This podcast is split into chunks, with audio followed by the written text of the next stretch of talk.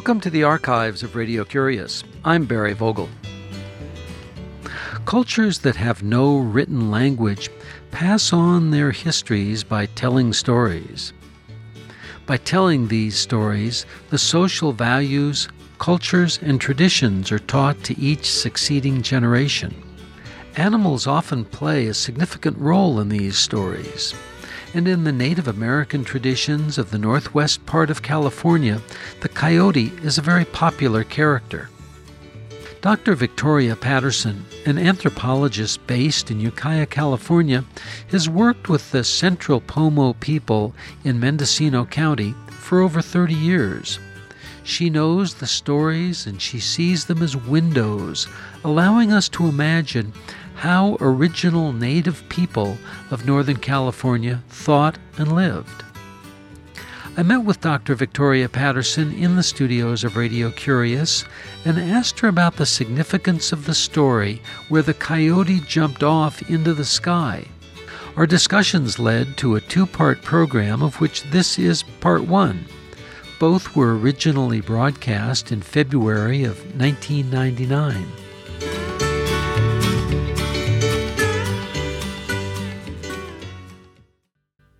You hear somebody tell that story today, we're reminded of something like a children's story or a myth, you know, kind of a playful, not real event, something that's sort of cute.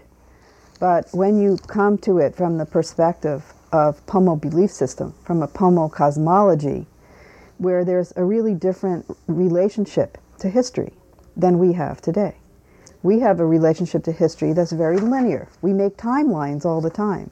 What is in the past is gone. It's not retrievable to us. That's why we're so forward-looking. You know, be in the now, be in the present, because the past is gone. And uh, we believe that what's past is past. I mean, we even have metaphors that reflect that kind of belief.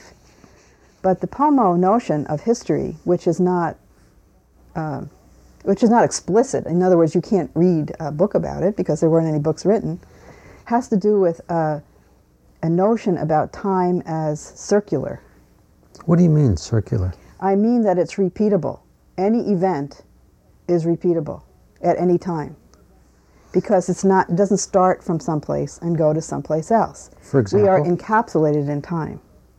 For example, um, because of this notion of stepping in and out of time whenever you want, you have the opportunity of interacting with anybody else at any other moment.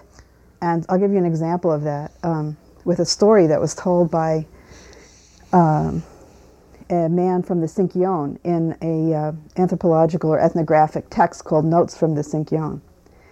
And this story, uh, the man is telling that he was walking on a ridge towards the ocean. And the Sinkyone area of um, Mendocino County is our northwest coast, kind of where the Sinkyone interna- uh, Intertribal Wilderness is and uh, Sinkyone State Wilderness Park. It's right up by Cape Mendocino, which is the westernmost part of the continental United States. Right. So right that area, the Lost Coast area, sort of the southern part of the Lost Coast, was the area that was inhabited by people whom anthropologists now call Sinkyone, even though that wasn't their own name for themselves. In any case, this story is uh, the guy was walking along the ridge, and this was after whites had entered into Northern California, and there had been a lot of devastation of the tan oak.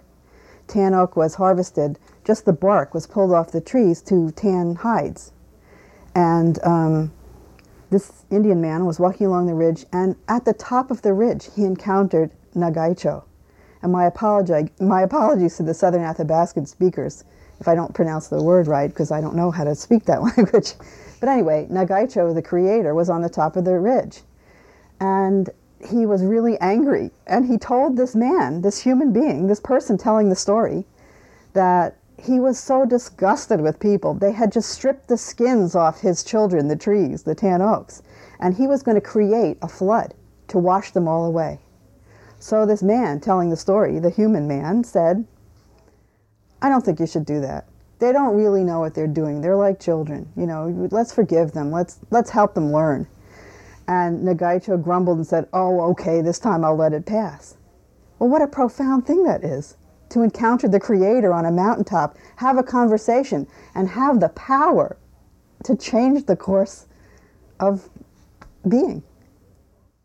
To say to say that what should this be. notion, to say what should be, and this notion that you could step back into time to to to enter what Eliade has called the auroral moment, which is what all, you know, not all, but many many native groups do through ceremony and ritual, is to recreate the moment of creation. But as you recreate it, you become an actual participant in it. And that's an incredible thing. Recreate the moment of creation. Yes. To recreate the moment of creation. Which is not a concept that uh, we have in no. the Western Judeo-Christian philosophy. No, we don't, because we have this linear point of view. That happened in the past. It can't re-happen. It's already happened. It's gone. So then, Vicki, looking back uh, two hundred years, mm-hmm. here in the Ukiah Valley, the Yokayo, uh, as it was perhaps then called, um, what was it like? Can you describe what this community looked like to a person who lived here or a person who would walk in and see it? Well, of course, I can only imagine it. So I can't really describe it. I can imagine it from the perspective I've been given from Native people who have heard about it from their ancestors and from reading um, texts and, and diaries of the first uh, non-Indian people in this area. Because, because as probably you know, um, all of the Northern California Native people did not have a written language, and so they didn't write anything down. It was all remembered. It was all oral tradition. All oral tradition, with quite, quite um, distinct mnemonic techniques and quite unusual abilities to memorize and learn things immediately from an oral standpoint, which is also very different than we do. Can you describe those procedures, the mnemonic techniques? Well, some things have to do with the names of, for example, the names of some wildflowers. Wildflowers don't have, a, you know, they don't have a, a use as food, but they're very beautiful, and a lot of times their names reflected their color, sky flower or oriole flower. Um, so these devices, you know, pulled together the world for you, and you knew, you, you associated them with other things. Another example is I worked a lot with some traditional Pomo singers. They expected me to hear a song once and get it. I could never do that. And I always reverted to a pencil, you know, writing down the words, practicing over and over and over again, and they would get very frustrated because their tradition is to sing something once and somebody actually gets it. They know it after they're hearing it that one time. And that still occurs now? Um, I'm not so sure that it occurs now, but there are people who have the ability to do what they call catch a song. They call, that's what they call it, they catch the song. Do you think that that's a um, an inherited trait among the Pomo people? You know, I wouldn't go so far to say it was inherited, but like Gardner's theory of multiple intelligences, I think that there were some people who were singers who had this musical intelligence, who had the ability to literally catch the songs as soon as they heard them, and to whom songs came easily in terms of composition. Before we get too far away from yeah. my last question, um, tell us what your images are.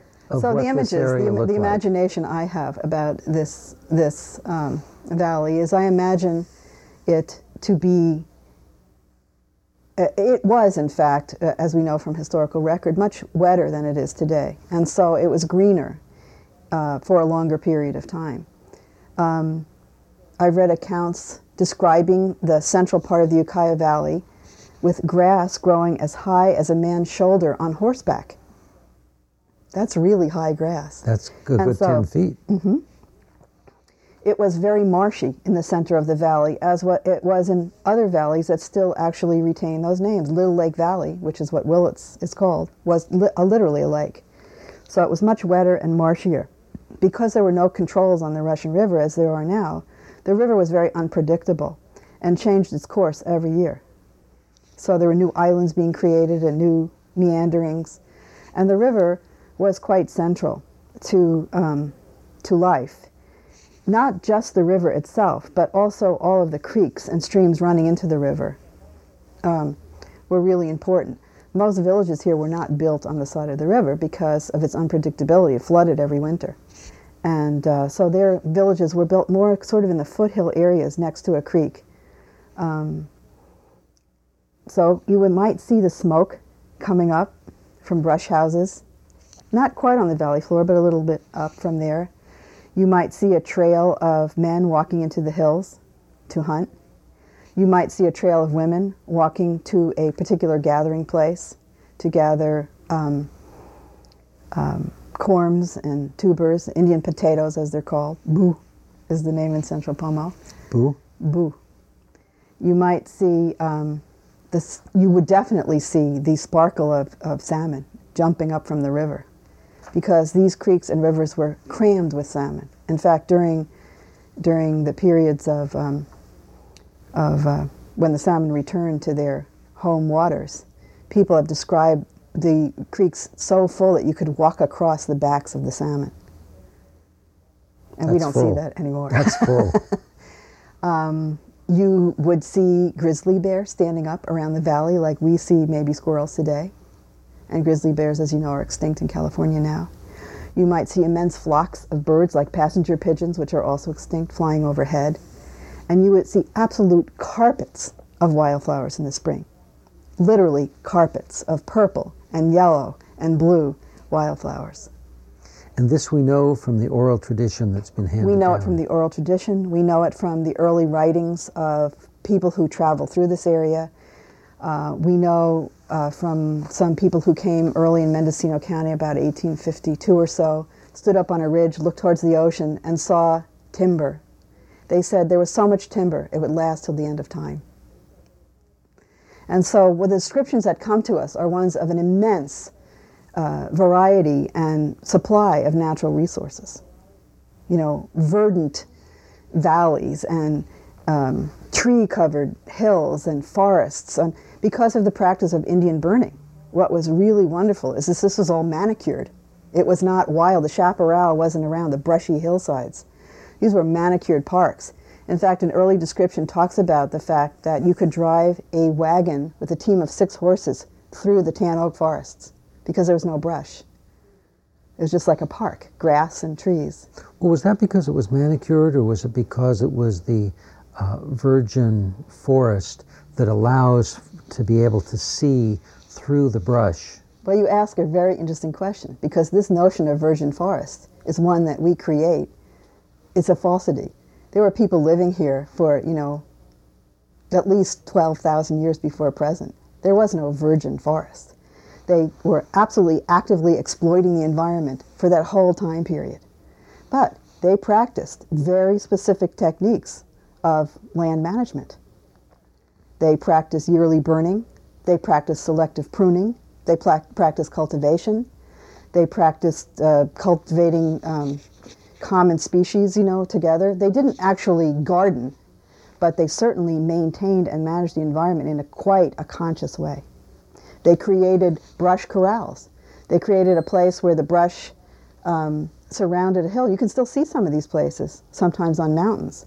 And in the middle was a grassy area. They cut the brush away, and it formed a natural corral because the edge was browse for deer.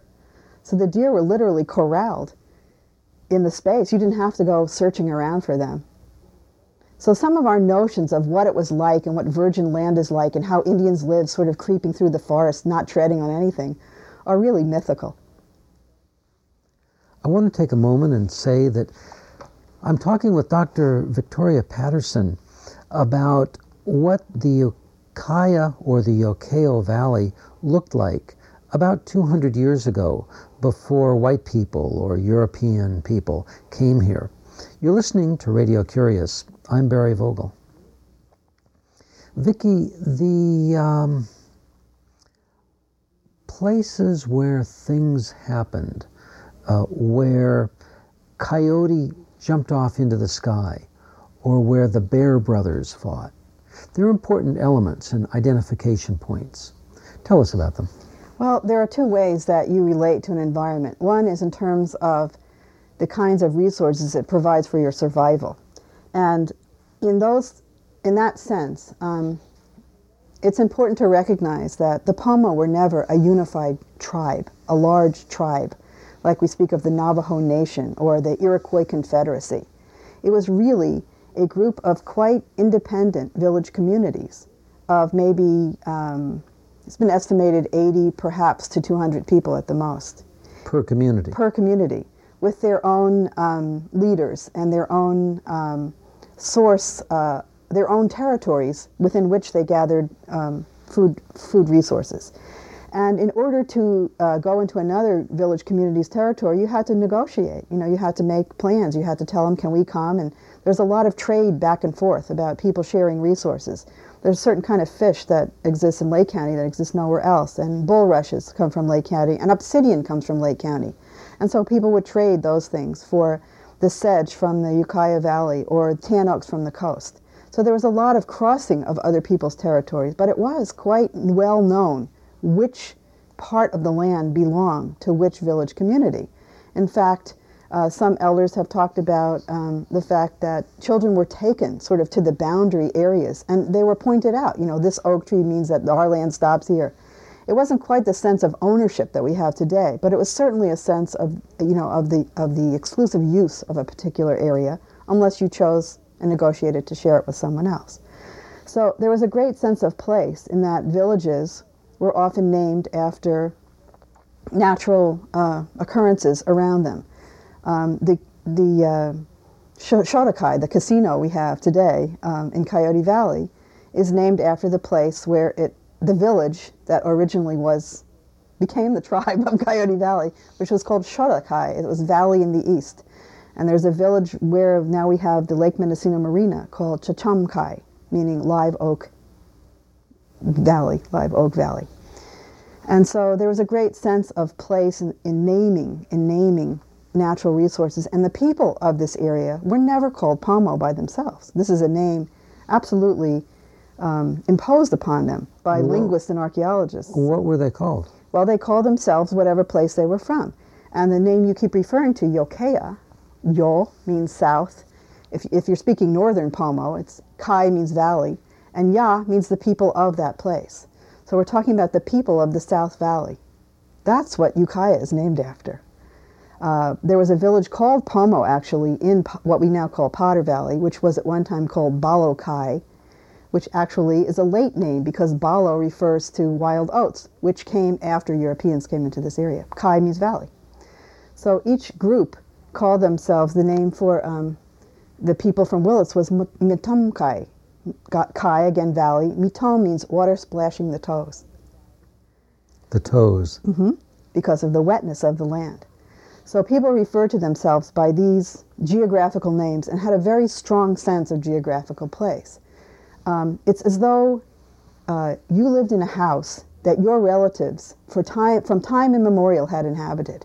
And so through your living there, you had all kinds of stories about this house, where Uncle John broke his leg and where Aunt Mary had her baby and where the ceiling cracked in the great rainstorm. And you know, you grow up around this environment and it becomes very intimate and familiar. This is the nature of the Ukiah Valley to Native people. It was their house. Every hill, every creek, every spring had thousands of years of intimate stories behind it. And because of that notion of time being circular and being able to enter any time, the whole idea of Coyote being here, Coyote and all the stories from that period are really sacred stories. They're not children's stories, they're not myths, they're not fake. They're Matu, which means sacred story. It's, it's their version of what we would maybe call sacred history or or religious history, or, or whatever, something on the nature of the Bible to some people. And coyote is a sacred animal. Coyote was a early being. Coyote and animal friends like hawk and the mallard duck sisters and all of the other creatures that appear a lot in Matu in these sacred stories um, come from a time when they say people were like, uh, animals were like people. And they can do the things that we today can only do in our dreams. They could, you know, move from here to the coast in one step. They could, you know, fly over mountains. They could, coyote could fall down and be chopped to pieces and regenerate himself, you know, five miles away. So it was a magical time. And during that time is when a lot of the rules and a lot of the relationships between people and the environment were established. And so it's very alive. And when you talk about where these events happened, they become part of that tapestry of your house. The concept of the rules uh, of how people relate to each other and the relationship to the environment. Tell us more about that. Uh, that. That's interesting, how those rules came to be and what those rules are. Well, there's a there is a, a, a kind of interesting story. You know, we don't we don't really know. We don't really know the tremendous depth of this culture, because uh, so much um, genocide occurred, and um, so much disease occurred, and so much decimation of the native population occurred so rapidly that we can't even calculate how much of the richness of this culture disappeared before European people began recording it on paper in remembering, and before life returned to a level above that of survival for native people. Um, and so we only have what some ethnographers and anthropologists collected. And one of those was Alfred Kroeber from the University of California, who is known as the, the father of California Indian anthropology. And uh, he was definitely a man on a mission, you know, to preserve, to salvage as much of the, what he called the pristine culture as possible, um, you know, during the, around the turn of the century. And so it was rather late. It was fifty years after the first major impact of um, Europeans in this community occurred. And um, so anyway, he collected lots of stories, and some of the information that we have comes from what he collected. There's a lot of problems with the material. You know, it's in English. We don't know if people told him the story in English or not, or if he rewrote it, or if somebody translated it. And so we don't really have clarity about how accurate this is. But in any case, he put together, from talking to many, many different people, sort of a composite story of the creation of people in the Clear Lake area. And um, this is a story where Coyote is always a trickster, you know, playing tricks on people, um, um, tricked these sisters. He dressed up as a grandmother, and he told them to come with him up to this remote valley to pick buckeyes. But when they got there, he turned back into himself, and he raped them. And one of the and these girls had um, been very reluctant to get married. They had turned away many suitors before this occurred. Um, they came back, and they were they told the people, who were absolutely infuriated by Coyote's behavior. And one of the girls gave birth to a child immediately, and the people drummed Coyote out of their community and refused to take care of the child. They shunned the child. In fact, I think he had two children at that time. And he became really angry that they would not take care of these children, you know, who were part of the group. And so he went away uh, every day. Um, he said he was working, or he was hunting, or he was getting something. And he built a huge tunnel in the hillside. And this is right between Lake and Mendocino County, somewhere around the Cow Mountain area, but on the Lake County side. And every day he stuffed this tunnel with pitch and bark and wood and trees, because he was planning a revenge. And um, he told the people, if you don't feed my children, I'm gonna, I'm gonna take care of you. Of course, they didn't believe him, because they were so angry at him. In any case, to make a long story short, he eventually lights this thing on fire. And the people realize that the earth is gonna burn up from this huge holocaust that he's created. The tunnel and, fire of pitch. Yeah, yeah.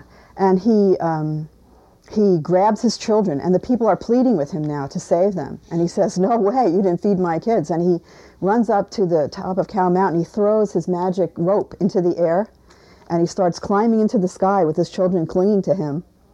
And the earth burns up, except for that ridge, which was, you know, just, the, it got singed. And that's why it's red today. That's why that ridge is so red. Red Mountain is what they call it. And then other things happen. A flood comes. The Coyote creates basically the destruction of the world. After the world is destroyed, the these uh, animal people come back together, and then and they began to establish a community, a community that has a leader, a community that has certain rules of conduct. And Coyote's nephew, Hawk, becomes very important in the development of this community. And from then on, you can see, you know, how village life sort of emanated. So what you know? So what does the story tell us? Why did Coyote take this revenge? Well, first of all, you have girls who are not participating in becoming family members, these girls that Coyote seduced. Secondly, Coyote over, you know, overstepped the bounds of human decency by raping them. Thirdly, the people ignored another human being, especially children. So you see all these bad things happened, and Coyote wiped them out, wiped out all the bad people, and then started all over again. That's just one story. There, there are many of them. It's an example of how these things came came to be, how proper behavior, and but through the telling of these stories, which were told, by the way, at night in the dark. So they had profound impact, both, you know, symbolically and, and psychologically. Um, people learned, you know, what how you're supposed to act. Vicki, these are wonderful stories. I'd, I'd love to hear more. But I want to thank you for joining us on Radio Curious. Well, thank you. I want to ask you the question that I ask everyone at the end of an mm-hmm. interview, and that is, could you tell us of an interesting book, either about what you've been talking about? What comes to mind is the book Deep Valley by uh, Aginsky, um, or another book. Well, that... actually, that is an interesting book. It's an interesting book because the Aginskys were, in fact, um, Doctor Aginsky is still alive. Um, were early anthropologists from Columbia University who established a field school in Ukiah from about nineteen thirty-five to nineteen forty-five. And they brought students here every summer. And what they were fascinated by was the relationships between groups of ethnically different people in the Ukiah Valley, which was quite radical for that time. They interviewed Italians, they interviewed town people in Ukiah, they interviewed ranchers, and they interviewed lots of Indians. And they came up with some very disturbing results about the absolute segregation and separation of these communities. Um, they also collected an enormous amount of ethnographic information and in a very creative way created a novel, which Deep Valley is, based on their ethnographic collection. And so um, they portray um, Ukiah. Now I told you Yokayo, Yokayo meant South Valley, but the word yo also has the connotation of deep or long. That's where the word Deep Valley comes from, and we have many things around us called Deep Valley. Um, in any case, that's what their book is about. It's a novel, and it's about Lake County and, and Mendocino County, and describes sort of uh, eastern and uh, central Pomo village life right before, just at the threshold of being um, overrun by Europeans. Doctor Victoria Patterson, thanks for joining us on Radio Curious. You're welcome.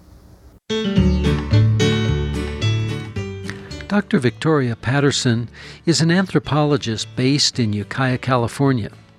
The book that she recommends is Deep Valley by Bernard Aginsky.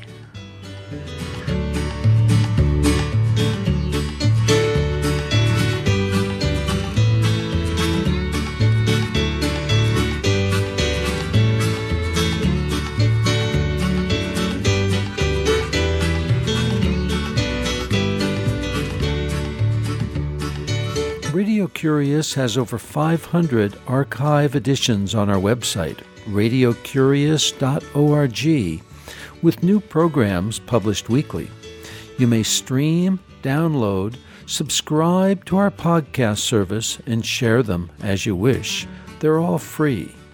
We appreciate your thoughts, ideas, and comments about our programs and enjoy hearing from you. The email is curious at radio curious dot org. The phone is seven oh seven, four six two, six five four one, and the address is two eighty North Oak Street, Ukiah, U K I A H, California, nine five four eight two. Christina Onnested is the assistant producer. I'm host and producer Barry Vogel. Thank you for listening.